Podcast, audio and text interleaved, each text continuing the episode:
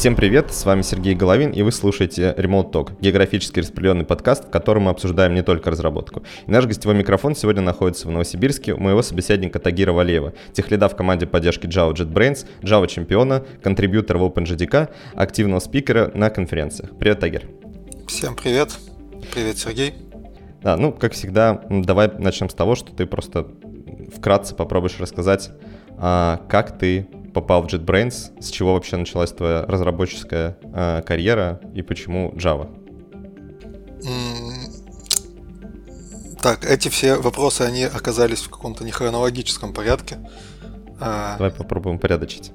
Давайте в хронологическом. А, разработческая карьера, ну прям карьера, она, наверное, началась после университета, хотя программировал я, наверное, лет с восьми. Вот. А, я учился на физфаке Новосибирского государственного университета на отделении физико-технической информатики. Ну, как бы э, предполагается, что в идеале выпускники этого отделения должны, я не знаю, ехать куда-нибудь в ЦЕРН там и программировать там коллайдер. Угу. Вот. И, кстати, некоторые из моих одногруппников действительно подобными вещами занимались. Вот. Но э, э, мне первую мою работу предложил э, товарищ, с которым мы до этого играли в бридж. Вот. У него был такой маленький биоинформатический стартап. Ну, скажем, была немецкая компания, которая э, занималась там продажей э, баз данных и софта к ним, связанных с биоинформатикой.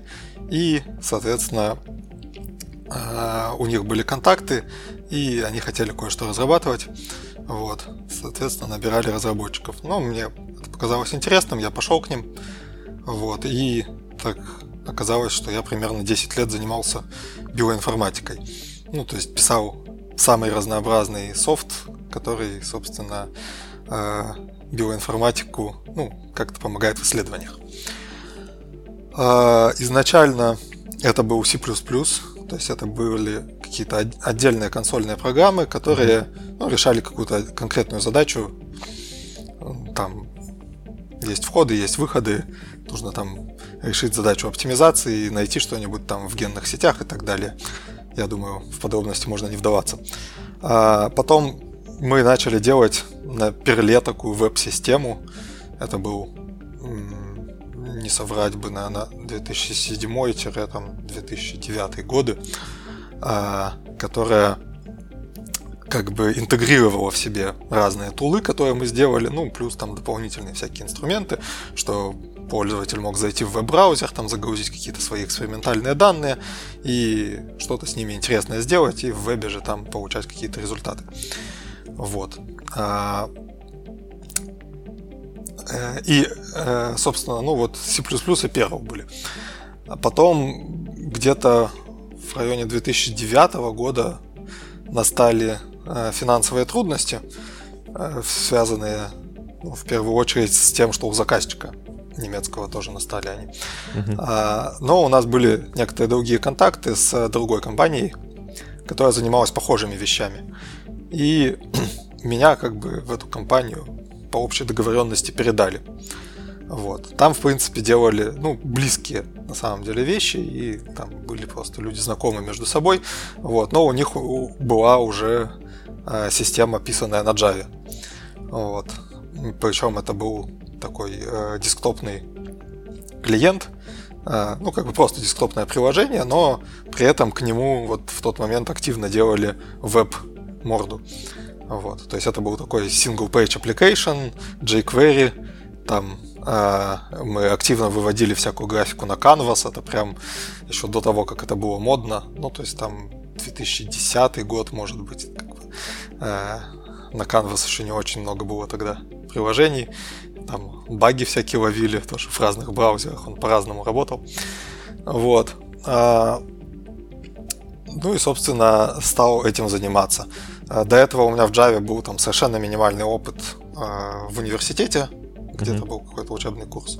Вот. И э, я э, вот, э, Java изучал, по сути дела, э, работая над этой системой. Ну, вот. ну там backend Java Tomcat, э, сервлеты, вот, а фронтенд, соответственно, jQuery и, ну, собственно, какие-то к нему плагины. Ничего такого там тогда еще не было каких-то этих реактов, там, ангуляров и т.д. А в процессе работы как бы я довольно довольно глубоко изучил Java, мне там было интересно, мне приходилось решать всякие там вопросы, связанные с быстродействием, там, с тем, что она uh-huh. кучу памяти жрала. Ну и было очень приятно, что в Java мире там куча инструментов, там есть профайлеры, есть какие-то memory аналайзеры. Я вот там Eclipse memory аналайзер тогда освоил. Вот, программировали мы, кстати, в Eclipse тогда. А, а идеи тогда еще не было вообще? Я помню, что он тоже... Нет, идея была. Время же, да, появилась. Идея появилась в 2000 году или там угу. в 2001. То есть она была, ну, она была, э, ну, как бы все знали, что она платная. Я не помню, была ли тогда идея комьюнити. Ну, угу. вот, но э, нас в компании не очень э, руководство не очень стремилось платить за софт, скажем так. Ну, вот. Ну, а Eclipse как бы честно и бесплатно все. Вот. Ну, плюс я тогда ничего другого не видел. На самом деле Eclipse для меня стал таким глотком свежего воздуха. То есть до этого я писал, а, ну, на C++ это была Visual Studio какая-то там, седьмая, я не знаю, uh-huh. может, более новая немножко. Вот. А на Перле я писал вообще в фаре. Вот у него там такой есть плагин Color, который раскрашивал все. То есть, причем он на самом деле э, он раскрашивал круто, он даже синтаксические ошибки подсвечивал красным цветом. Ну вот прям если парсер сломался, то, то есть вот для подсветки синтаксиса это прям был такой продвинутый. Но, естественно, ничего больше не было там ни навигации, ни комплишена, тем более и так далее. Вот. А в Eclipse я впервые увидел вот, это, вот этот вот принцип работы, что код как модель, то есть над ним можно делать там какие-то семантические преобразования, ну вот рефакторинги, да, uh-huh. экстракт метод, там что-нибудь inline, там move. Ну, как бы до этого я всегда э, если надо там переименовать переменную, я там искал все вхождения, мог зацепить лишнее, там, понятно, вот это uh-huh. все. Вот. Э, это меня на самом деле очень сильно восхитило. Я прям понял, ого, типа программировать можно вот так вот, как бы на таком, не на уровне текстовых файлов, а на уровне модельного представления твоей программы. Вот. И я прям довольно активно осваивал эти все продвинутые фишки Eclipse и там довольно быстро умел делать больше в нем, чем люди, которые там уже до меня сидели. Mm-hmm. Вот, потому что это прям меня проперло. Вот, в какой-то момент а, я наткнулся на то, что бывают статические анализаторы, а, и э, поставил FindBugs. Такой анализатор был для Java, вот, который анализирует байт-код, берет класс-файлы и э, находит в них какие-то паттерны э, каких-то багов. Вот. Это тоже для меня было открытие, ну, потому что как бы код используется, опять же, как инструмент анализа. А, и я его там, натравил на нашу кодовую базу, она была не маленькая, там, не знаю, 5000 классов, так угу. прилично. Вот. А, она там интересно, много интересного нашла, ну, причем некоторые реально такие вещи, что ты смотришь и думаешь, блин, как оно вообще когда-либо работало. Вот. Ну, то есть понятно, что в большой программе есть какие-то такие темные места, куда никто давно не заглядывал, там, вот, и так далее. Вот. Мне это все очень понравилось, что можно вот так вот брать и находить ошибки, не запуская программу. Вот, я там э, даже в какой-то момент прикрутил, у нас не было никакого CI, э, у нас э, по ночам запускались nightly build ы, э, то есть э, это там Windows какой-то там сервер, типа Windows Server 2003, я не помню. Вот. И в нем просто там в scheduler было занесено там ночью стартовать build. JUnitовский там он генерировал HTML отчет, и он на e-mail рассылался заинтересованным лицам. Вот. То есть такой CI на минималках. Вот. Uh, я примерно в таком же видео прикрутил Findbugs, что он стал там анализы делать. Вот. Но я потом э, начал напарываться, что он, во-первых, часто выдает какие-то ложные срабатывания, причем в тех местах, в которых, ну, мог бы не выдавать. То есть очевидно, что какая-то недоработка такая mm-hmm. тривиальная. Вот. Ну и какие-то вещи он не видел, которые тоже вот ты глазами видишь. Ты начинаешь понимать, как эта вся штука работает, ты начинаешь понимать, что, в принципе, это, это бы он тоже мог увидеть, если бы его научили. Я начал контрибьютить в Findbugs. Это был, наверное, 14 где-то год. А, SourceForge, CVS да. тогда еще, по-моему. Или, или SVN. SVN, они... скорее всего, SVN. У них была поддержка точно SVN. А, они меня, меняли э, этот самый version control несколько раз. То есть в CVS они точно были, и в SVN точно были. Но когда я пришел, вот было до или после, я не помню. Ну, не важно. А, я сперва там принес какие-то баг-репорты, вот, потом начал кидать какие-то патчи. А, и Э, там был вот активный э, товарищ, собственно, лид этого проекта, э, Вильям, я до сих пор не знаю, как его фамилия читается, она Пугх пишется, то ли Пью, то ли еще как-то. Вот. А, это, кстати, очень известный человек. В свое время был, во-первых, если вы знаете, в Java есть такая concurrent skip list map, вот это он ее придумал. Структура данных, саму структуру данных он придумал. Во-вторых, есть Java Memory Model, то есть модель памяти Java, которая вот описывает, как э, там записи из одних тредов видны в других тредах и так далее. Он был в экспертной группе, которая, собственно, этот документ составила к Java 1.5. Вот, то есть это такой, ну, очень продвинутый мужик. Вот, но э, к тому моменту он уже явно сильно потерял интерес к Findbugs и так очень не хотя очень медленно рассматривал мои pull реквесты там. Вот. Еще там был Андрей Лоскутов, а, я про него не очень много знаю, он жил тогда, может, до сих пор живет где-то в Германии, вот, и он как-то немножко активнее действовал. Вот, он продолжал а, он э, как-то активнее принимал участие, ну и в какой-то момент меня сделали полноценным контрибьютором, мол, ты тут что-то активно делаешь, давай дали мне, короче, права, что я мог там сам что-то коммитить. Вот, и я уже там э, ну, какие-то свои идеи реализовал, у меня их было довольно много, вот, ну, часть из них действительно вошла там в релиз 3.0.1, насколько я помню, и этот релиз практически, ну, большей частью там предрелизную подготовку я и сделал, вот. А, но потом там Findbugs стал окончательно загибаться, а, и я Э, решил писать свой статический анализатор. Ну, в Findbugs еще там были какие-то архитектурные проблемы, на мой взгляд, нерешаемые. Там огромный глобальный стейт, во-первых, что там все там в каких-то статических полях, какие-то кэши лежат, то есть нельзя там, я не знаю, два анализа в параллель запустить, вот, и так далее. Вот. Плюс э, сама эта идея, то, что на э, байткоде там не было никакой модели вообще байткода, там все было на низком уровне, буквально идешь там визитором по байткоду и что-то там собираешь. То есть какие-то, ну, совсем тривиальные вещи было просто написать, но шаг влево, шаг вправо, и все ломалось, и надо было какую-то умную логику самим изобретать. Плюс там было два движка э, BCL, там Bytecode Engineering Library и ASM, потому что их в разное время вкрутили, и одновременно каждый там класс файл, он грузился ими обоими, что там э, добавляло и расход памяти. Ну, как разные бы разные анализы кус... делали с разными движками? Да, да, да, разные угу. куски кода, они использовали разный движок, и где-то это все даже начинало пересекаться, то есть тебе приходит какой-нибудь объект типа constant pool там в формате асмомском, а у тебя все остальное там в формате bcell там, и ты не знаешь, что с этим делать. Вот. А, ну, короче, плохо там все было. Вот. Я нашел такой движок Proциon, а, который э, тоже анализирует байткод, но он строит модель. Вообще это как бы декомпилятор.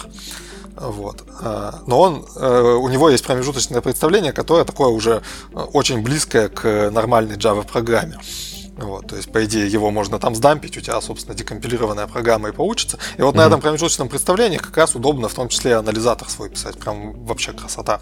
Вот, и я начал писать анализатор, который я назвал Handbugs, так не очень э, творчески. Вот, э, сделал там штук 200, наверное, инспекций, я не помню, сколько-то, короче. Э, то есть, по моим ощущениям, я покрыл там где-то половину функциональности Findbugs. Вот. А, в это время JetBrains объявил, что открывает офис в Новосибирске.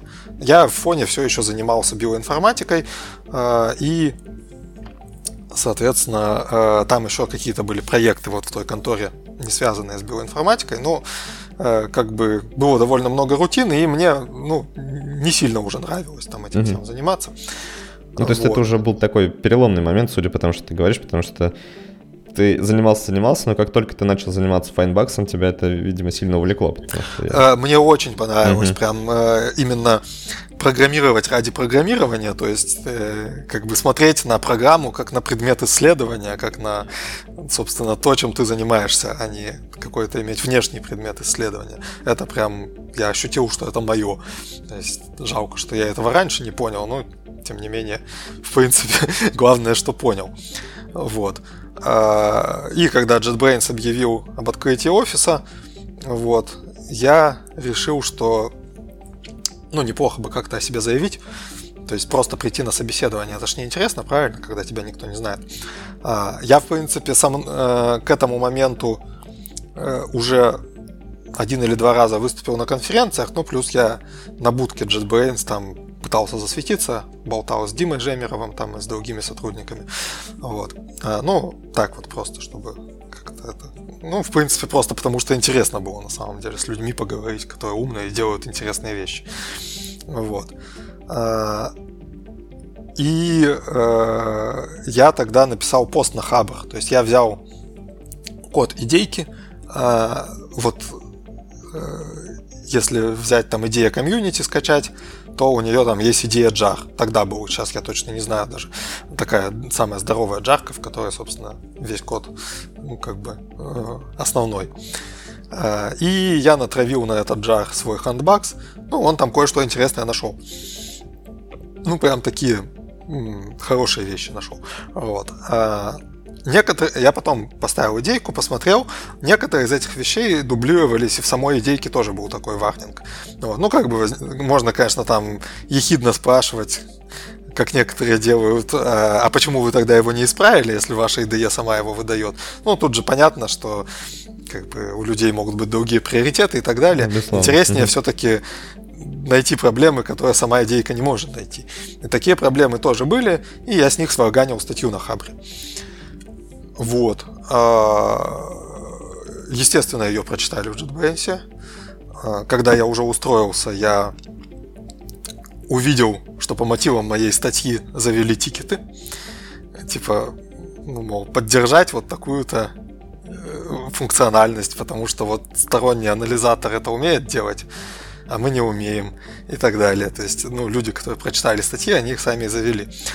А потом так получилось, что по-моему, большинство из них я сам и закрыл. Ну, то есть я все эти фичи действительно сделал в идейке. А, соответственно, когда я пришел на собеседование, понятно, я уже был не случайным человеком, и разговор строился так, ну, на более, наверное, равных позициях. Вот, я думаю, вся эта история, она мне довольно сильно помогла. Ну, то есть, может быть, я и без этого устроился, но мне, например, не дали тестового задания. Вместо этого я показал свои open source проекты, это вот этот Handbugs, и у меня еще есть библиотека StreamX, которая расширяет э, Java стримы. Вот. А, и, собственно, мы пообсуждали мой код, как бы э, именно там всякие вопросы, почему вот такое архитектурное решение, а не иное, там, как бы можно было сделать по-другому и так далее. Это была e-mail переписка с э, тем лидом команды Core. Тогда это Николай Чашников. Ну, собственно, и сейчас, просто тогда не было команды Java, и я попадал в команду Core. Ну и после этого мне прислали офер. Так что и потом я стал работать, стал там, начал с каких-то инспекций для Java, ну, потом уже потрогал разные вещи в JetBrains. А вообще э, JetBrains на Сибирске, он начинался там, сколько человек было, там это большой был офис, небольшой, и во что это превратилось сейчас, то есть насколько сейчас он вырос? Он до сих пор не очень большой, а он открылся 1 сентября 2016 года, но э, я устроился чуть раньше, типа 21 августа, наверное, э, потому что, ну, мы начинали просто с командировки в Питер, вот там как бы подписывали все документы на устройство, и там же был такой, типа, как-то по-умному э, онбординг. Вот. А, а потом, соответственно, с 1 сентября начали работать. И с 1 сентября вышло э, три программиста и директор офиса. То есть нас четыре человека было. Это прям старые добрые времена, что называется. Сейчас списочный состав я вот на днях смотрел, у нас 41 человек в офисе. То есть мы не сказать, что там какой-то у нас взрывной рост за 4 года, ну, 10 человек в год, но на самом деле их было больше. А довольно многие устроившись в JetBrains в Новосибирске, перебираются или в Питер, или за рубеж. Там у нас есть офисы в Мюнхене, в Амстердаме. Вот. То есть я думаю, человек 10 уже использовали новосибирский офис как ну, такой трамплин. Вот. И это, в принципе, тоже хорошо, потому что, э, ну, как бы не факт, что без новосибирского офиса человек бы пошел в JetBrains. То есть он вначале устроился, э, как бы ему сильно не пришлось менять стиль жизни, он освоился в компании и потом уже э, начал думать о том, чтобы куда-то перебраться. А есть ли обратные кейсы, когда из там, Москвы, Питера, откуда-то еще приезжали, ну не откуда-то еще, понятно, если это небольшие города, то, наверное, приезжали, а вот из больших городов, там из Питера, например, приезжали к вам в Новосибирск? А, и на, постоя... на постоянку, по-моему, не было таких случаев ни одного. Угу. А, то есть э, бывало, что в нашем офисе временно кто-то работал, потому что он, например, проездом в Новосибирске или у него родственники в Новосибирске. Тогда он просто там э, делает типа бизнес-трип в Новосибирск и тут работает. Ну, либо там за свой счет вполне там как бы к отпуску пристегивает, и есть больше возможности там побыть с родными какими-нибудь uh-huh. и одновременно работать в офисе. Есть... Вот, а на совсем не, при... не было такого. То есть те люди, которые сейчас работают у вас э, в офисе, это в основном ну, кто-то либо из Новосибирска, либо там из ближайших городов? Да, я думаю, я как бы за всех говорить не буду, ну, понятно, но, да. потому что я не знаю, но, по-моему, вот те, кого я знаю, они раньше либо учились, то есть это вышедшие из студентов, которых мы взяли как интернов, вот, учились в новосибирских вузах, либо, соответственно, работали в каких-то других новосибирских mm-hmm. компаниях. То есть, чтобы человек к нам устроился сразу с переездом, я не припомню. Mm-hmm. Ну, давай сразу, я обычно в самом конце спрашиваю там вопрос про город, но раз мы уже затронули эту тему, я думаю, что стоит ее тогда добить. А, вот а, касательно студентов, а вы когда их нанимали там или брали в качестве интернов, вы их потом дообучали или в принципе уже там какая-то база у них была довольно неплохая, чтобы с ними продолжать там работать?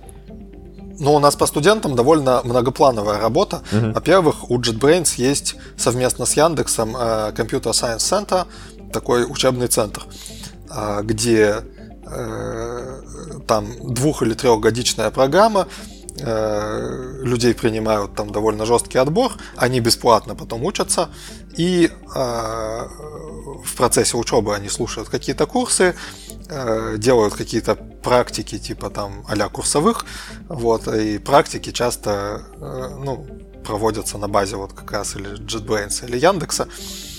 Вот, потом, соответственно, у них какая-то аттестация, и они получают там э, сертификат об окончании этих курсов. Вот, как я понимаю, это такая официально вполне зарегистрированная учебная организация, то есть это прям, ну, типа как курсы повышения квалификации. Вот. А у них нет никаких обязательств перед JetBrains и Яндексом, они могут идти работать куда хотят, но, естественно, это такой хороший пул людей, например, если человек там учился и проходил практику у кого-то в JetBrains, то мы уже знакомы с этим человеком, он знаком с нами, и если ему интересно продолжать сотрудничать, это может вполне превратиться, ну, там, конвертировать его в джуна и так далее. А, ну, в этом плане то есть люди, во-первых, учатся в этом э, компьютерном центре, а, и когда приходят на практику, естественно, руководитель их тоже чему-то обучает. Вот. Также у нас есть просто летние практики, на которые могут подаваться ну, там, любые студенты, не обязательно учащиеся CS-центра. Вот, то есть люди тоже объявляют задачи, придумывают какой-нибудь критерий отбора, и потом там два месяца работают с человеком, э, решают какую-нибудь задачу, защищают ее в конце.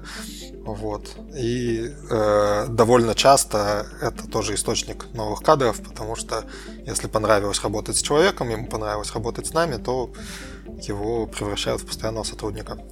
Я не знаю, насколько ты этим там занимаешься плотно, не плотно, как ты этого сильно касаешься, но вот просто интересно, а приблизительно какой процент там тех людей, которые к вам приходят, а, потенциально там вырастают в хороших специалистов или даже остаются у вас? То есть какой, сколько, вот, какое количество на входе и какое количество на выходе, условно? Ну, я думаю, что их довольно много.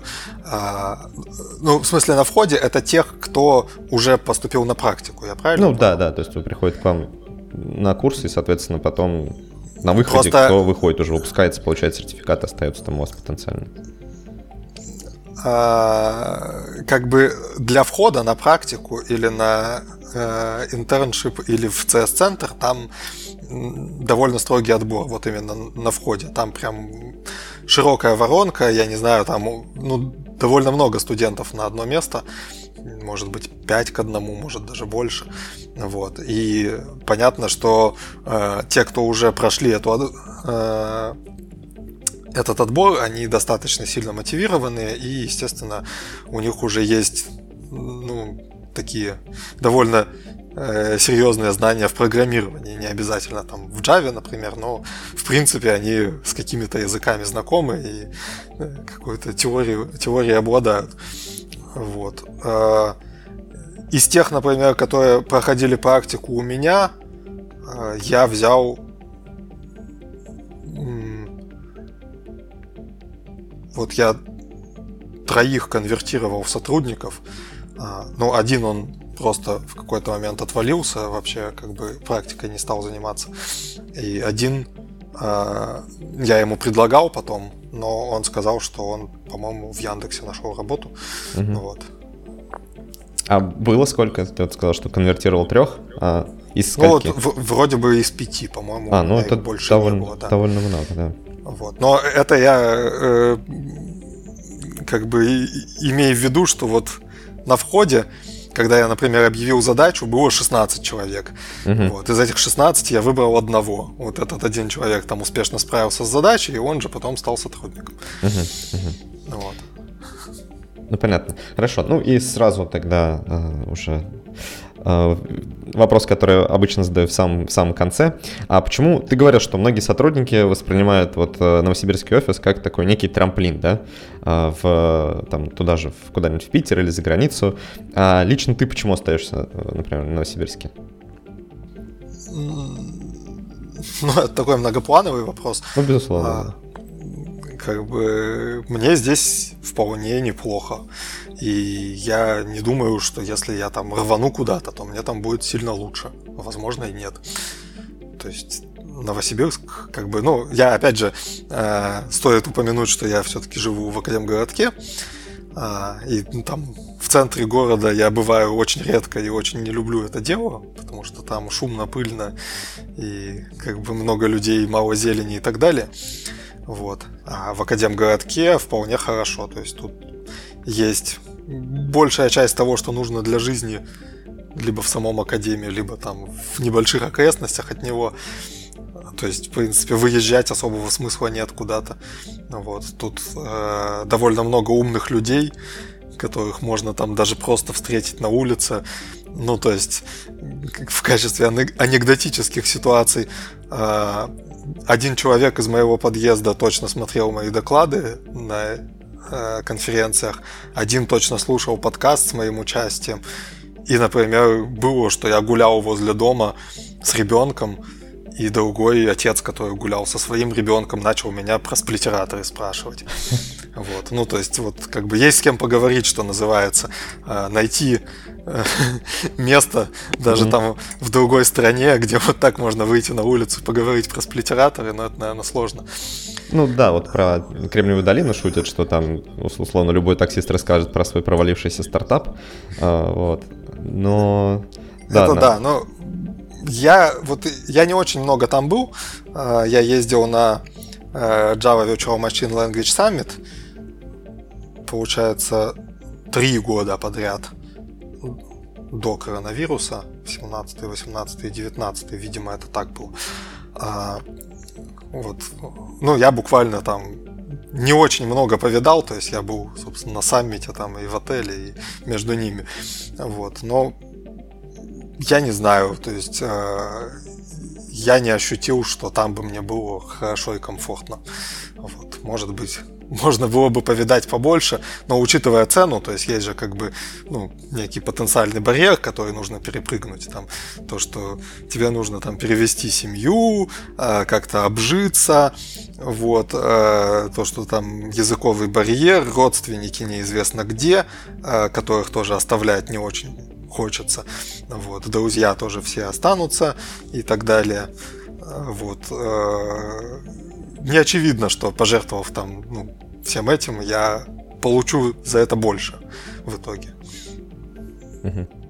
Ну окей, а тогда какие вообще, в принципе, ты бы мог выделить такие минусы жизни в Новосибирске? И плюсы, естественно. Вот. Ну, лично, на твой взгляд.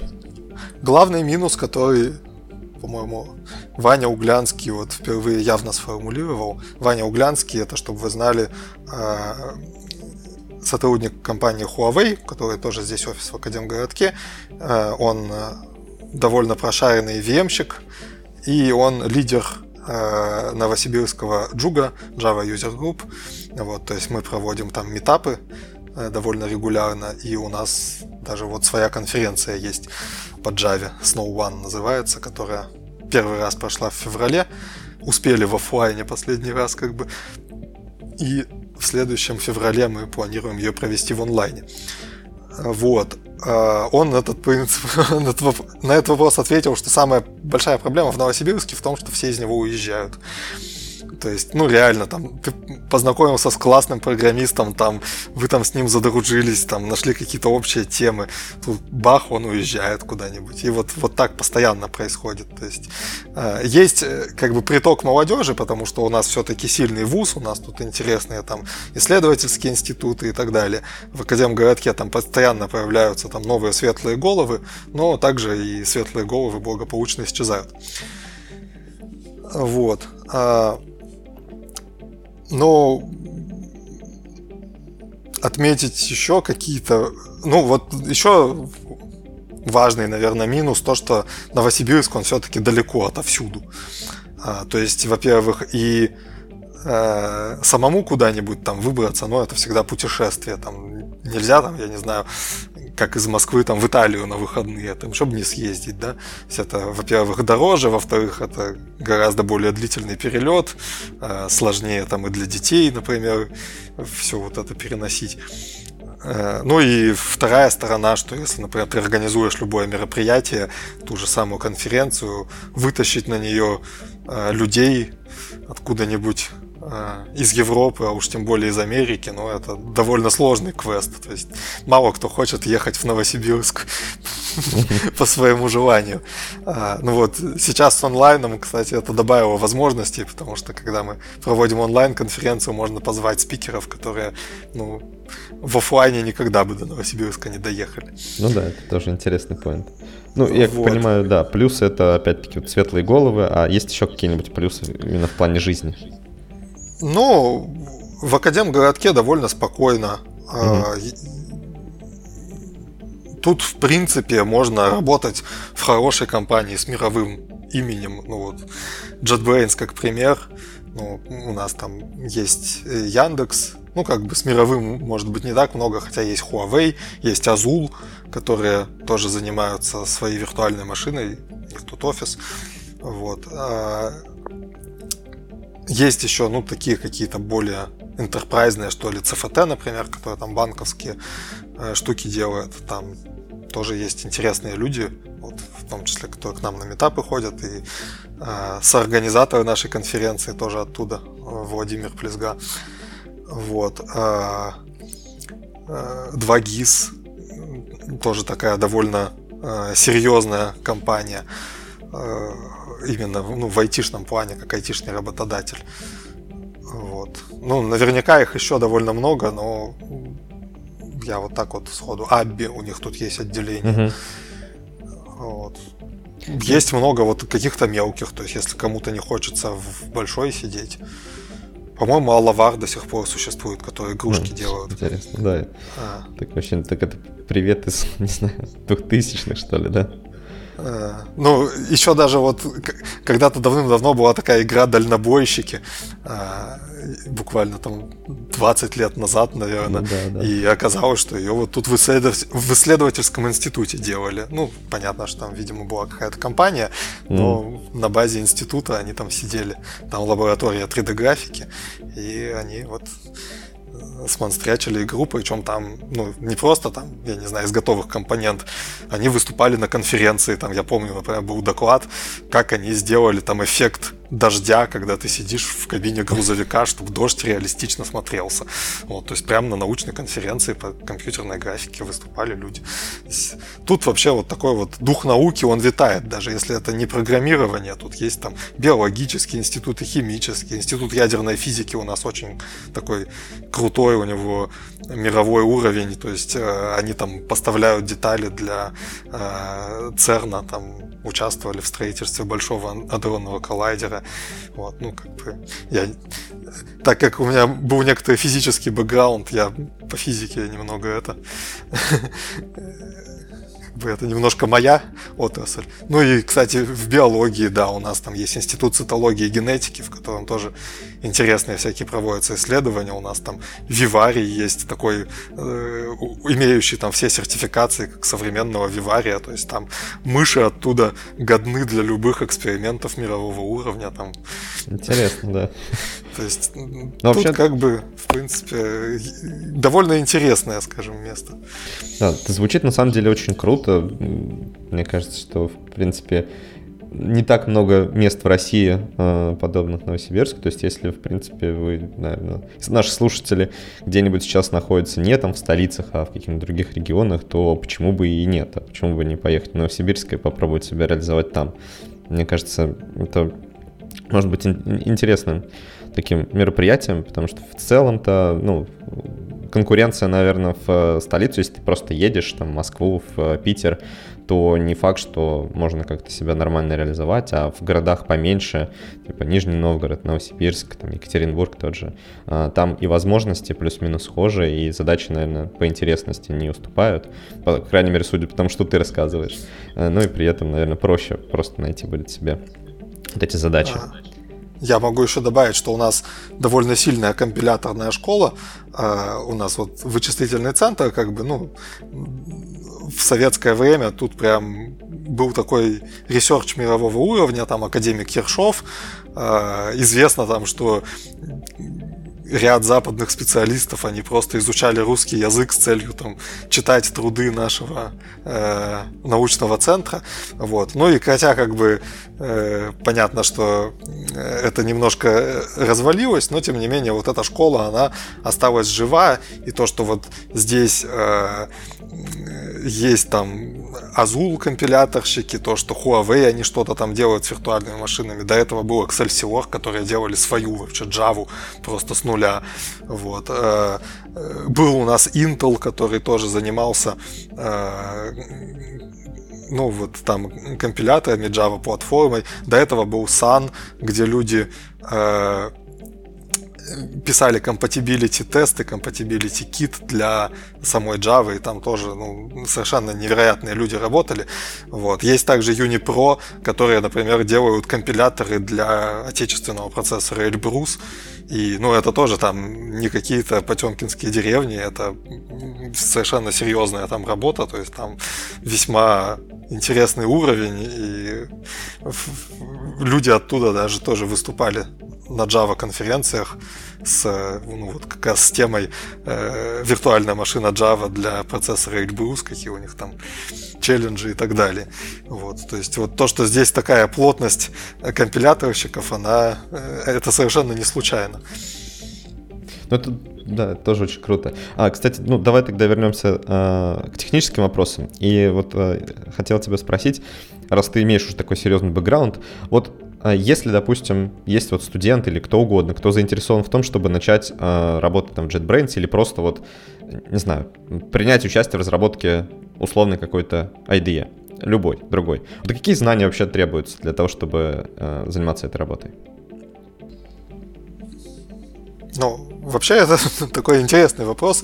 А, э, я не знаю, на мой взгляд, надо просто уметь программировать. То есть, ну, я вот пришел в JetBrains, я никогда не разрабатывал IDE. Я впервые начал разрабатывать IDE, и э, ну, как бы никто от меня не требовал опыта разработки IDE. Вот. Э, надо уметь смотреть на свою программу именно взглядом исследователя. Э, как бы надо быть достаточно дотошным, достаточно щепетильным, потому что часто там возникают какие-то корнер-кейсы, там еще что-то такое, э, что вот хочешь реализовать какую-то фичу, и нужно подумать о каких-то вот нетривиальных ситуациях, которые могут возникнуть. Э, надо захотеть там в совершенстве изучить какой-то язык программирования, ну, для которого ты будешь писать поддержку, если если человек собрался именно поддержкой языка заниматься. Вот. А, но в целом надо просто быть хорошим программистом, вот уметь, уметь программировать, как это ну, тут это как бы понятно, да, то есть если мы возьмем любую сферу деятельности, там, например, компьютер vision, да, там, это тоже нужно быть как бы хорошим, э, хорошим программистом, хорошим инженером, и тогда там все у тебя получится. Но там есть все равно какая-то определенная специфика, то есть нужно что-то понимать, чтобы заниматься вот именно этим и там быть э, конкурентоспособным, то есть в этой сфере. То есть просто Но... дополнительные какие-то знания. Вот а, какие знания? У нас, у нас огромный как бы фронт работы, что называется. И если у человека есть какая-то специфика, то для него точно найдется работа. Ну, например, у нас там э, большой отдел, который занимается юзер-интерфейсом. Причем это на разных уровнях, там, от э, там, дизайна кнопочек, там, какой-нибудь плавной прокрутки, э, до там, поддержки какого-нибудь тачбара в каком-нибудь маке. Вот, и э, вплоть до того, что мы пилим там свой собственный форк Java, исправляя в ней ошибки, которые э, позволяют там, ну или там улучшая поддержку именно вот UI части, рендеринга, там, рендеринга шрифтов, я не знаю, какого-нибудь антиальясинга, там, поддержки High DPI мониторов. Вот. То есть, если у человека есть, например, экспертное знание в UI-программировании, особенно в таком нативном, хотя бы там для одной оси, лучше там для всех, э, то этого человека, конечно, с руками и ногами оторвем, потому что ну, э, это прям ну, редкая специализация, таких не хватает сегодня. Все там под веб делают. Да, вот. Да. А, ну, есть, например, если человек, в принципе, знает, например, как построены компиляторы, там, uh-huh. э, то есть, ну, прослушал нормальный курс, может быть, сам на коленке свой компилятор сделал какой-нибудь. Вот, это знание ему очень поможет, потому что IDE, оно имеет много компонент схожих по крайней мере, ну, с фронтендом компилятора. То есть, э, ну, там, понятно, синтаксический разбор, там э, семантические атрибуты, вывод типов, разрешение ссылок, вот эти все компоненты, они, в принципе, похожи на то, что происходит в компиляторах. Вот, то есть понятно, что э, они уже там написаны, и даже если новый язык делаешь, но все равно есть куда посмотреть, есть чем разобраться. Ну, если у человека уже есть опыт в этом, конечно, это будет большим плюсом. Вот. А, но если даже у человека опыта мало, есть и вещи, которыми ну, несложно заняться. Например, там обычно, если к нам приходит человек типа студент, да, вот, ему всегда можно дать написать какую-нибудь инспекцию, потому что инспекция кода, ну, это вот реально простая задача. У тебя есть там синтаксическое дерево разбора, э, и ты просто в этом дереве там визитором находишь какой-то шаблон кода, э, который ну, по каким-то причинам нужно предупредить, что вот он неправильно написан, и надо написать по-другому, и пишешь квикфикс, который вот в это дерево вносит правки. Ну, то есть это реально такая вот... Если умеешь, в принципе, программировать без специальных знаний, это легко делается. Нам даже внешние pull реквесты приходят там от каких-то пользователей. То есть есть типа какой-то условно паттерн э, best practices, по там, написанию кода, по решению какой-то задачи, ты просто находишь непосредственно этот паттерн в дереве и говоришь, что вот у тебя здесь, возможно, есть проблема, обрати внимание. Там что-то такое. Да, да, все так. Угу. Это вот то самое простое, с чего можно начать. То есть там вещи типа э, код completion, рефакторинг, э, они там, ну, несколько сложнее, потому что они обычно, э, когда работаешь с недописанным кодом, там большие сложности, плюс в комплишене там очень важен перформанс, потому что э, ну, он как бы на лету, пока человек пишет, и э, там очень много в фоне чего делается, и надо, чтобы это все делалось быстро. Ну вот, кстати, если у человека есть опыт решения перформансных проблем, конкретно там в JVM, то это тоже очень полезный человек. Понятно, что у нас есть свои опытные люди, но таких угу. никогда не бывает много слишком. Угу. Вот. Э, например, если у человека есть опыт решения, э, опыт поддержки accessibility в десктопных проектах, то есть э, человек умеет делать софт, чтобы слепые могли им пользоваться. Это бесценный совершенно человек. У нас есть один такой программист, который сам слабовидящий, и он как бы по необходимости со всем этим познакомился, но и он, он сам же как бы и тестер в первый этого всего, он вот занимается поддержкой accessibility. Ну, тоже это такая задача, на которую нужно много людей. Угу. Ну, а вообще, вот э, ты, ты даже упоминал, что у вас там есть как бы студенты, и, в принципе, есть ли какой-то, не знаю, там список э, литературы условно, да, там какой-то список источников, с чего проще всего начать? То есть вот многие рекомендуют, допустим, для компиляторов, э, для того, чтобы разобраться с тем, как вообще настроены компиляторы, вот книгу Дракона, да, там знаменитую. Многие ее ругают при этом. То есть у вас там есть какое-то, условно, внутри представление о том, с чего стоит начинать? Я не знаю, по-моему, стоит начинать с кода. Вот, на мой взгляд, э, ну, может быть, это прозвучит как-то, я не знаю, странно, но книжки, э, они overrated э, по программированию особенно. То есть э, есть огромное количество уже написанного кода там, тебе интересно, как работает определенная часть IDE, ну вот сядь и изучи там, э, посмотри там юнит-тесты, посмотри код, э, попытайся что-нибудь запустить, попытайся что-нибудь изменить, посмотри, что получится. Вот. И так научиться гораздо проще, когда ты сам руками это все щупаешь. Главное, что у этой системы есть обратная связь. Ну, там, сломал что-то, тест упал, как бы ты увидел, ага, вот неправильно сделал. И, в принципе, это все можно освоить. Потом уже как бы когда переходишь к конкретным штукам, ты прям сам начинаешь чувствовать, что ну вот в этом месте есть наука. Ну, я не знаю, если взять там э, потоковый анализ, там абстрактную интерпретацию, например, то, что у нас э, делается, ну, когда там идея, например, предупреждает, что вот это условие у вас всегда истинно, там за этим ну, действительно некоторая наука кроется, вот, э, там уже можно просто по ключевым словам, там, начиная с каких-то статей в Википедии, и, в принципе, этого может оказаться более чем достаточно. Вот. А, ну, то есть, э, есть, да, какой-то риск, что ты там не имея базы, будешь там или изобретать велосипеды, или еще что-нибудь такое. Но, опять же, вокруг очень много умных коллег, с которыми можно просто обсудить, сформулировать задачу, тебе покажут, куда копать, а, что, что как бы нажать там, где почитать. Вот. То есть я вот так вот э, каких-нибудь там мастрит книжек, которые там прочитал ты готов делать IDE, я не могу назвать.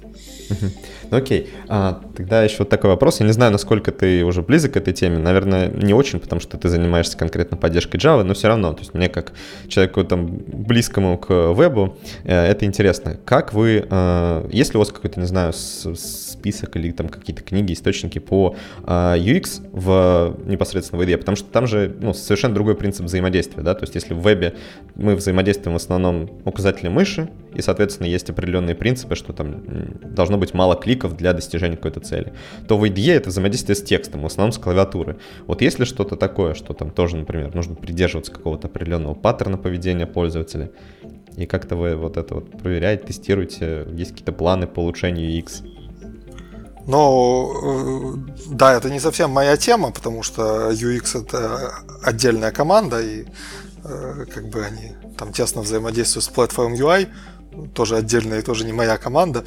Вот, я могу сказать, что, во-первых, наши UX-еры, они пишут такой очень подробный гайдлайн, как в принципе хотелось бы видеть UI э, в наших десктопных продуктах. Э, ну, там, вплоть до того, ну, там есть, там, например, такой-то контрол, он должен выглядеть так-то, соответственно, там, э, я не знаю, в каких случаях там использовать такой контрол, в каких такой, там, в каких местах там слово можно сократить, не сократить, там, э, где использовать регистр, типа, с title case, когда каждое слово с большой буквы, а где нет, там, вот, и там прям вот все подробно описано, то есть э, они его постоянно улучшают, какие-то вещи могут пропадать, но если человек хочет сделать там, я не знаю, новый диалог, какой-то новый UI-элемент, ну, естественно, он пойдет в этот UX guideline и почитает про те элементы, которые ему нужны.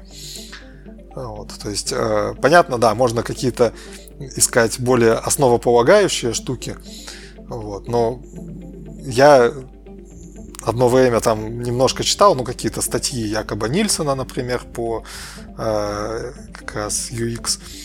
Вот. Э, что-то еще читал, ну, что-то там у Артемия Лебедева там в блоге даже смотрел. Вот. Ну, то есть там основные вещи, как бы, они мне кажутся простыми.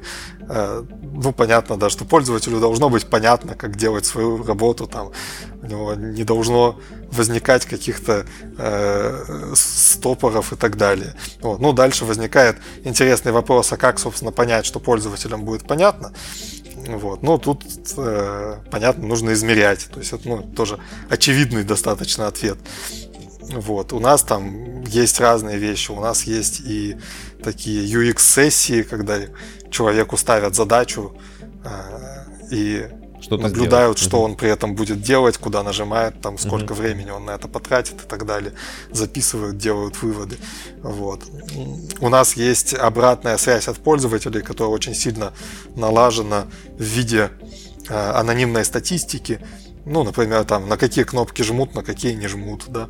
Вот. Э, можно там понять, что если там какой-то экшен, он, например, все время показан на экране, но на него не жмут, может быть, он никому не нужен, может его лучше убрать отсюда, чтобы он не мешал.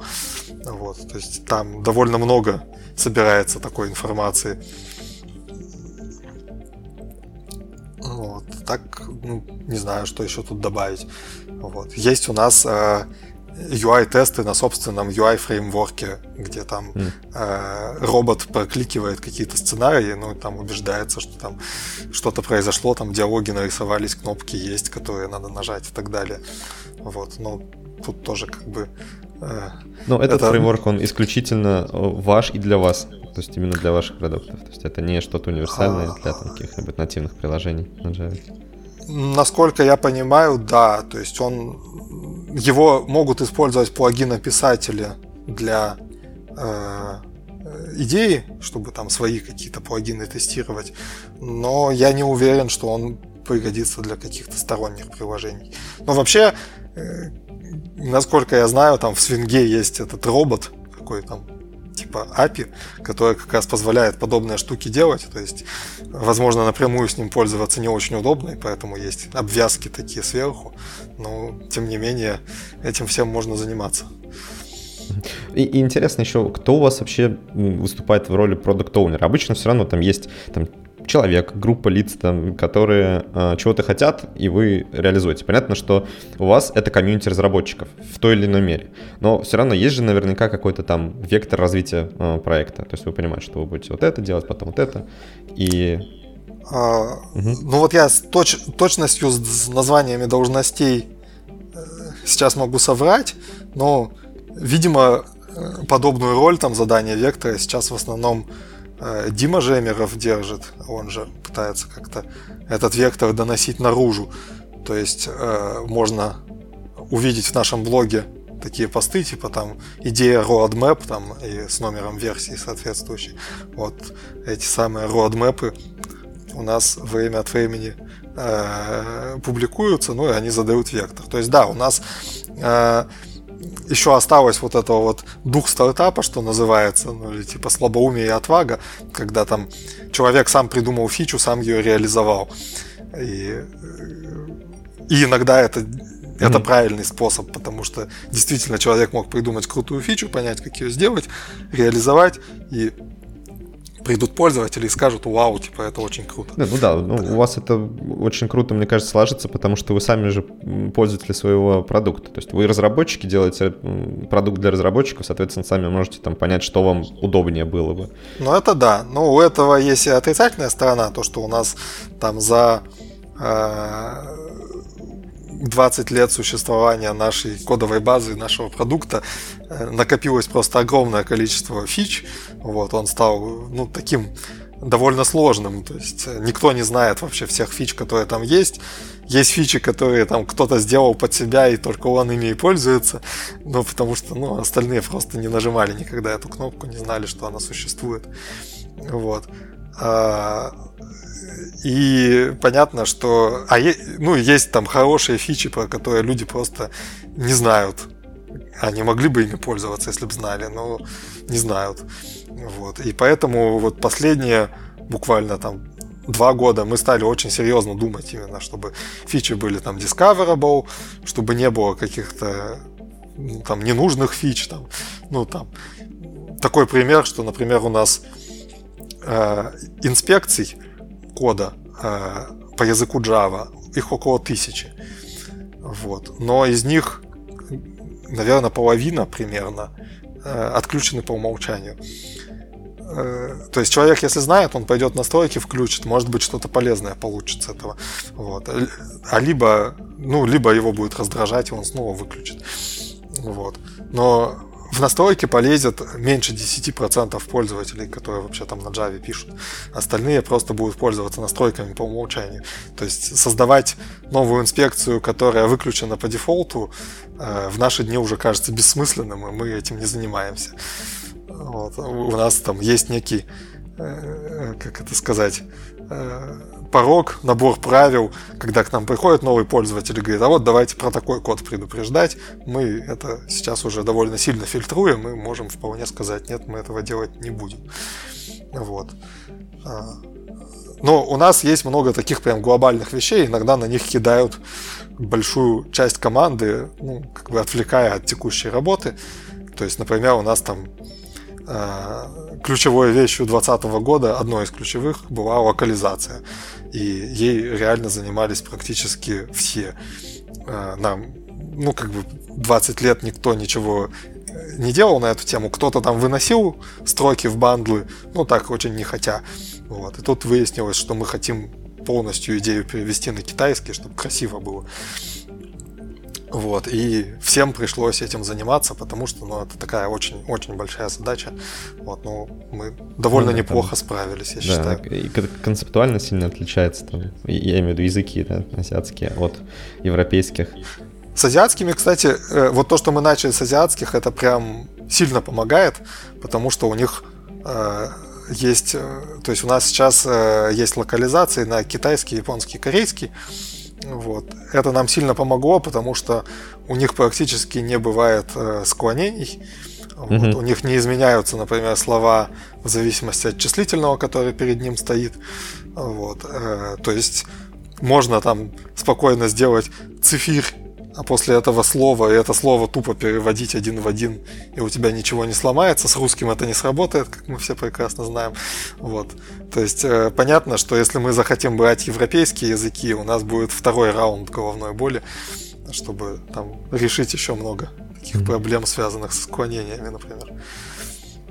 Окей, okay. я бы еще в завершении подкаста пару вопросов хотел бы обсудить а, с тобой. Э, вот э, первый — это как ты считаешь, э, вот куда вообще сейчас движется, в принципе, там, разработка редакторов и IDE? То есть какой вот следующий, э, не знаю, большой шаг будет э, в, этой разработке? Вот, например, на мой взгляд, на такой дилетантский взгляд, там достаточно большим шагом было появление и стандартизация LSP, Language Server Protocol, который позволил, в принципе, сейчас даже каким-нибудь там, ну, несложным редактором как-то делать интеграцию уже компиляторов и делать там неплохие автокомплиты, саджесты и так далее. Понятно, что все равно не IDE, но намного лучше, чем э, просто автокомплект по кейвордам. Вот как ты считаешь, куда вот это все движется и что там будет таким еще одним большим шагом? Ну, э, большие штуки это collaborative development, то есть возможность удобно, приятно, без головняков э, работать с коллегами над одной кодовой базой. Это, собственно, разделение как бы фронтенда и бэкенда, возможность удобно работать с кодовой базой, которая не у тебя на машине. То есть есть достаточно компаний, в которых там ну, кодовая база такая, что она не собирается на разработческих машинах, потому что она очень большая, и вообще ее даже там из гита выкачивать некомфортно. Вот. А, то есть это такой уход в клиент серверный в, в, такой вариант, когда ты на своей машине можешь э, программировать, имея весь вот локальный опыт, то есть быстрый там автокомплит, быстрые там какие-то рефакторинги, все вот, чтобы работало э, быстро и хорошо, как будто у тебя все локально, но при этом э, код, он где-то на удаленном сервере, э, он может компилироваться где-то на третьих машинах там в CI, э, деплоиться там в какой-нибудь докер на четвертых машинах, но при этом ты э, его из того же самого докера все это прокинешь и можешь дебажить, и это тоже будет у тебя без головников делаться. Вот, то есть вот такое направление в распределен, ну как бы IDE, которая распределена по разным местам, и к одной IDE там могут много клиентов подключаться, это все, э, ну как бы оно уже вот буквально стучится в двери, кто-то на эту тему уже что-то делает, а, ну, и Максер могу там... сказать, что у нас такое уже было 40 лет назад. Ну, наверняка. Вот, ну, э, такое направление. Потом другая штука, на которую как бы, ну, многие как-то надеются, это э, методы там искусственный интеллект, machine learning, которые людям помогут писать код. Вот. Я, кстати, на эту тему как раз на Джокере делал доклад, э, где, в принципе, рассуждал, куда все это идет. Э, на мой взгляд, вот э, по многим направлениям там еще, ну, как бы, все довольно тухленько. Вот. Но, тем не менее, особенно в каких-то там языках не очень строгих, типа Java, где там типы выражений известны и так далее, а вот в каких-то там типа JavaScript, Python, где гораздо сложнее с этим, а, эти штуки могут помочь. Ну, там, первая вещь это автокомплит, то есть э, IDE оно выдает варианты комплишена на основании там типа, э, я не знаю, каких-то полей, которые есть в соответствующем объекте, там методов, которые есть и так далее. Вот. Но это там не всегда известно. А э, какой-нибудь э, модель, обученная там на огромной там open source базе, например, и также обученная там на внутренних проектах, например, вашей компании, она просто знает, что там после этого слова, там, э, после точки, там люди обычно пишут вот такое, и она сразу это предложит.